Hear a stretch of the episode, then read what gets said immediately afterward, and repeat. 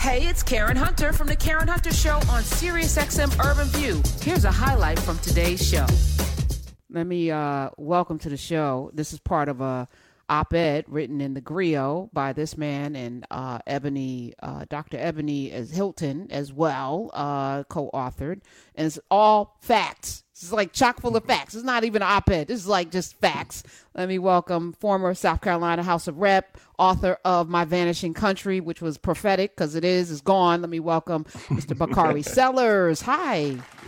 What's up? How are you doing? I miss you and I miss this show. It's the best show in the galaxy. Oh, man, listen, um, you know, you know, there's fondness. Uh, you are more than what people can even imagine. And I just wish all of the goodness for you because you're you're a good dude. So thank you for I coming. I appreciate through. that. Thank you. Thank yeah. you. Always. We were we were talking about your ink. Uh, people don't know you have like twenty plus tattoos. And I was like, did you get any ink during the pandemic? Now I'm waiting. I'm looking forward to some more ink. I, like I told you, I miss it. I, I have twenty-two tattoos, all of them mean something to me. Um, and so I, I, you know, my first tattoo was a portrait of my dad off the back of his book, The River of No Return. It was in nineteen seventy-two. It was a big afro.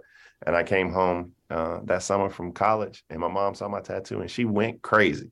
She couldn't believe I got a tattoo. She wasn't mad I got a tattoo. She just got mad, mad I got a tattoo of my daddy and not her. So.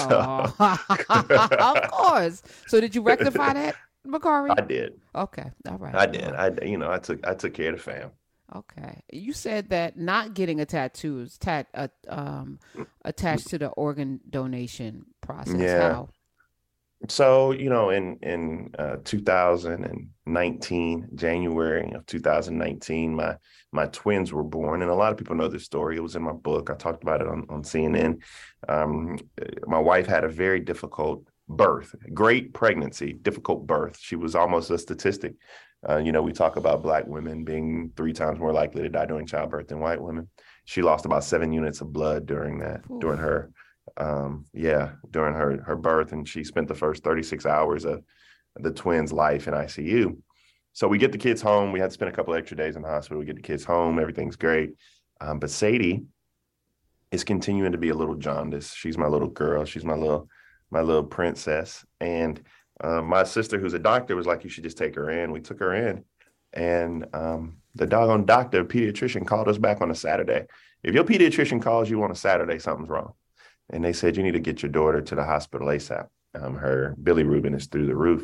Had no idea what it was. Um, you know, you start Googling stuff and you think your daughter is about to die. And lo and behold, Google was right. Uh, we went in. Uh, they tested her. Um, her liver enzymes were sky high. Bilirubin sky high. Um, they gave her what's called a Kasai procedure. It failed. And at, after about four months, she was four months old, they diagnosed her an end-stage liver failure. And so then we got on the liver transplant waiting list. And I, I don't know if people fully grasp what I mean when I say that. But for ninety-three days, um, we had to watch our daughter die. They're literally getting sicker. Her belly's huge, filled with fluid. She's getting smaller. She's yellow. And here I also have Stokely, who is a growing boy, just just doing everything that little five, six, seven-month-old boys do. Um, so we had her under the care of Duke. Shout out to Doctor Alicia Mavis, um, who was her doctor at Duke. They have one of the premier, Duke and the University of Cincinnati have the two premier pediatric transplant centers in the country. We were fortunate enough to be able to afford to go to Duke because you got to move. You got to like rent a spot, have a separate home, you know, be able to do those things because you don't you don't have any extra resources for real, for real. Um, and then we got a call uh, September first that um, there was a, a liver for my little girl. And the way that it it ties in is that I told myself and my, my daughter's doctors and everyone else that I'm going to be a live donor.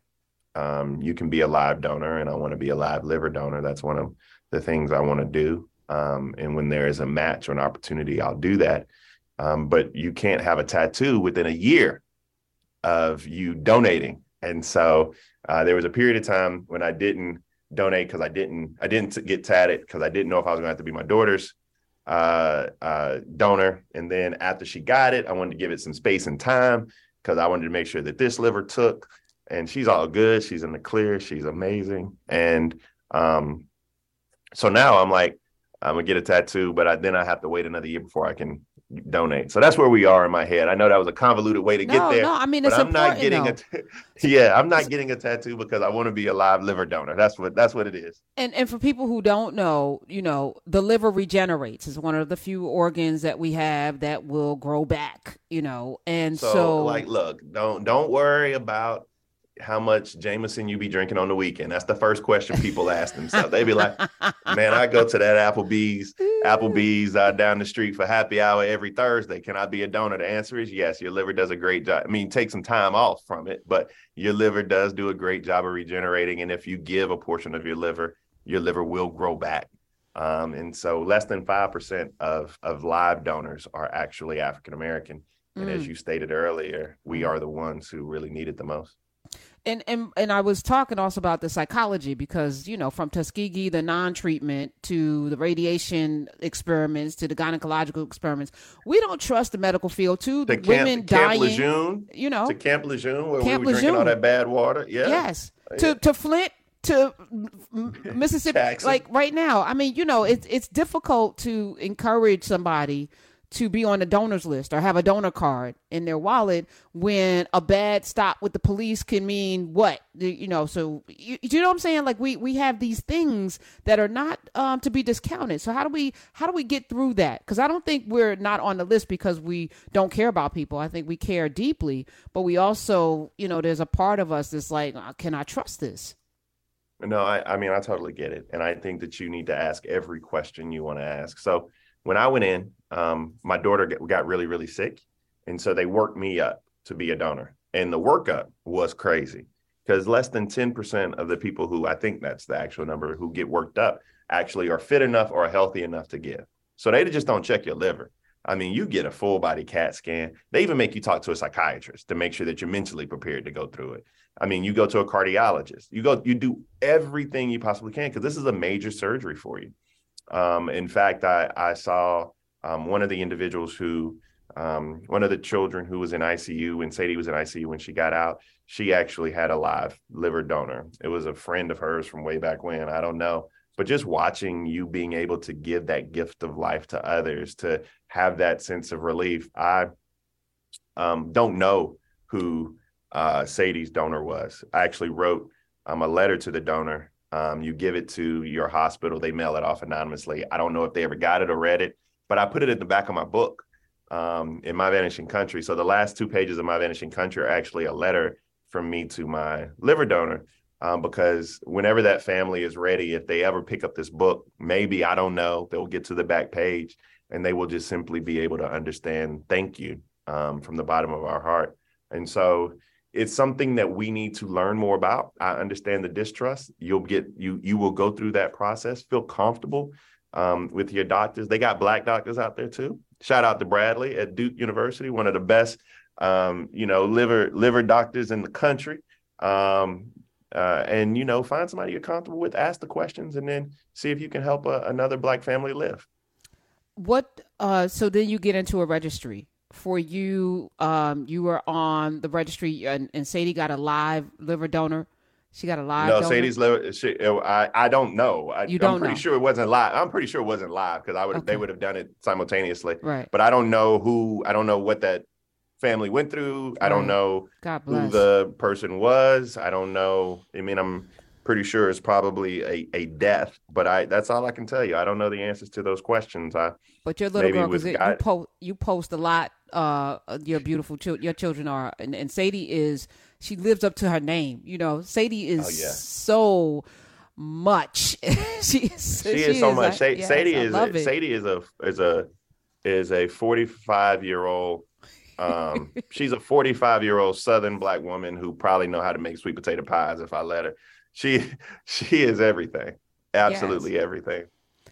So for folk who are listening, again, um, you went through the process. It's extensive. And, and for those of you scared to go to the doctor, this is a good way to find out if you're healthy, too. You know, like I, I gave blood because I wanted to know my cholesterol numbers. Right? So, you know, some whatever brings you in. You know, some folk, you go in, you, I want to know what my cholesterol, they give you that, and you get, you know, a juice box or whatever. For you, you get a full workup. You don't have to worry about it because they're not going to, yeah. you know, prove or you, you. Or if you don't want to do it and you just want to, and you want to just let them take it when you're dead, just Just go to the D M V. You in there for thirty minutes anyway. Just check the little box off and and sign off that you're going to be a donor. Ain't nothing wrong with that. I mean, you give the gift of life. You talk, you hear about these people who are organ donors. Um, one of my one of my best friends in the world. Um, uh, you you guys know his father now because his father was was uh, Judge Cliff Newman, um, who was the judge in the Murdaugh trial. You know, South Carolina's all That's connected. Right. Oh, well, his goodness. son, his son, Brian, yes. uh, well, nope. His son, his son, Brian was my best friend who passed away January third. He was an organ Sorry. donor. And so you just think about, you think about all the lives you can save and how long your legacy, you talk about eyes, you talk about kidneys, you talk about heart, you talk about liver, you talk about everything that you can do to help somebody else um, live the gift of life. Um, and it, it's just, it, for me, it's, it's something I want to do while I'm living. Um, you all don't have to do it while you're living. Just be a part of the solution and talk about it a little bit more because the system is broken. It truly is. And the people who get hurt most are poor people and people who look like me and you, Miss Karen. Yes. And let's talk about, um, I would love for you to come back because there's a whole, uh, who's in charge, you know, um, the O P O, the organ procurement, procurement organizations uh, that are yeah. funded by it's our taxes. It's a monopoly, man. Yes. It's a monopoly. And they just, they, they only... You know, UNOS only goes out there and probably uh, gets one out of every five organs that they should. I mean, uh, you know, if somebody was was only hitting one out of five free throws and their name wasn't Shaquille O'Neal, we cut them, we get them, we get them right out the league. I mean, we need to have more competition in the way that we do that, and it's unfortunate that a lot of times it's a bottom line that that drives um, people to do certain things, and these failures are literally killing people. So you're saying there's a need for there to be a, an organization or a business to do this exact thing because the government has money for this. Is that what you're saying, Bakari Sellers? I'm saying there needs to be competition because yes. right now there is an organization, but it's the only organization that does it, and they do it poorly. And I think a lot of times we know that when there is competition, um, that people do better work. Um, you are a better show because you got to be better than everybody else out there, and you know it, right? And so, you know, I think that that is just something that, and I, and government oversight, where this is bipartisan. I mean, literally, there are Democrats and Republicans talking about these same issues. There are people like Chuck Grassley and others who are on the same side as Bakari Sellers on this issue. I mean, that is how fascinating it is. We just, it's not an issue that bubbles up and is as sexy as possible. Although for my family and my little Sadie, it was life or death.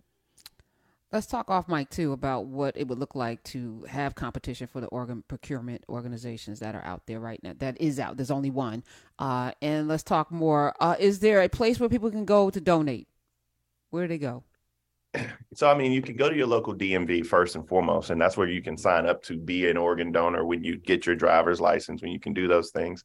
Otherwise, I would actually tell people to go to places like the American Liver Foundation, which is one of the foundations that we're extremely close to, um, that that talk to you about live donations and everything else, and ask your general practitioner. Some of us ain't got no doctors, Karen. We need to first go get a doctor. Go get you get, a doctor. Get a, it's the Karen Hunter Show. I love you, Bakari. Thank you for being here. Hey, this is Karen Hunter. You can listen to The Karen Hunter Show live every Monday through Friday at three p.m. East on SiriusXM Urban View Channel one twenty-six or anytime on the SiriusXM app.